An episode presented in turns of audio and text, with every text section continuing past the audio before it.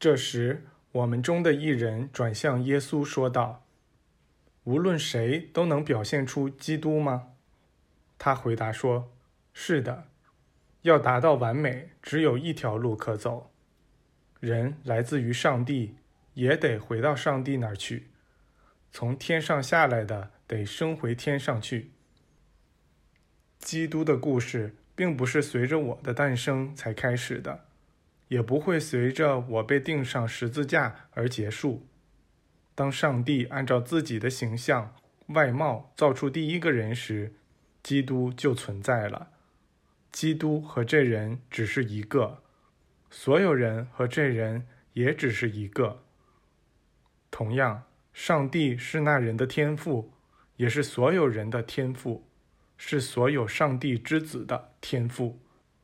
正如孩子拥有其父母的品质一样，基督也存在于每个孩子身上。在漫长的岁月中，这孩子曾伴随着对自己基督品质的觉知而活着，也就是说，他能通过自身之中的基督意识到他与上帝的合一。基督的故事就是从那时开始的，这可以追溯到人类的起源。基督不只意味着耶稣这个人，还意味着更多的东西，这其中并无矛盾之处。假如我不曾认识到这个真理，就无法表现出基督。对我来说，这真理是无价的珍珠，是新酒中的陈酿，是其他很多人曾表达出的真相，是我完善并实现了的理想。在我被钉上十字架后的50多年里，我曾和我的门徒以及许多我温柔爱着的人们生活在一起。我教导过他们，在那些日子里，我们聚集在犹太以外一个安静的地方。在那儿，我们可以免受迷信的查问者的打扰。许多人就是在那儿获得了巨大才能，并完成了大量功课。那时我明白，通过离开一段时间，我可以接触整个世界，以向其提供帮助。于是我便离开了。况且我的门徒那时信赖我，远超过信赖自己。为了使他们得到解放，我必须离开他们，像他们那样与我息息相通，难道不是随时可以找到我吗？刚开始时，十字架象征着这个世界所感受过的最大欢乐。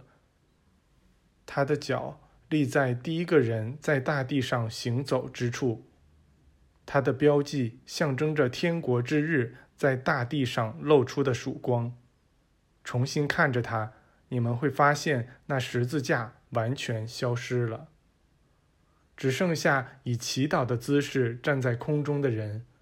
他抬起双臂，做出祝福的姿势，把他的礼物发送给人类，朝四面八方自由地散发他的赠品。要知道，基督是与形体相匹配的生命，是与生俱来的能量。科学家们猜测到了这个能量，却不知道它来自何处。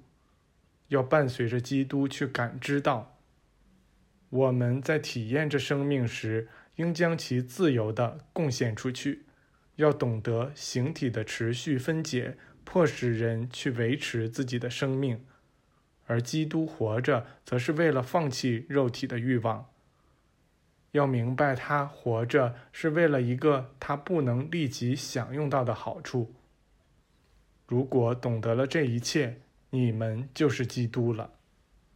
请你们把自己看作是无限生命的一部分，同意为了共同利益而牺牲自己吧。要学会行善，而不去管结果。要学会放弃肉体生命和世间的所有好处。只管这样去做吧。这既不会导致牺牲，也不会导致贫穷。随着你们把来自上帝的东西给出去，你们会发现自己有更多的东西可以给出。尽管有时职责似乎要求你们献出一切，乃至生命，你们也将会认识到，无论谁企图保住命的，都会丢掉命。那时你们就会看到，纯金是在熔炉底部的，火已使它完全摆脱了杂质。你们将欣喜地发现，给予他人的生命恰好就是你们赢得的生命。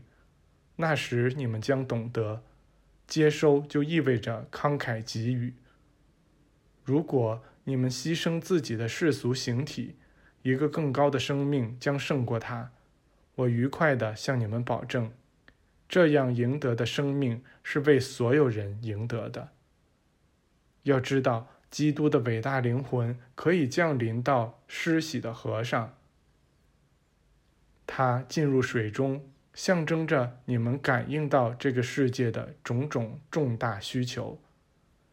感应到这个之后，你们便能够去帮助自己的伙伴，而不为自己的美德感到骄傲。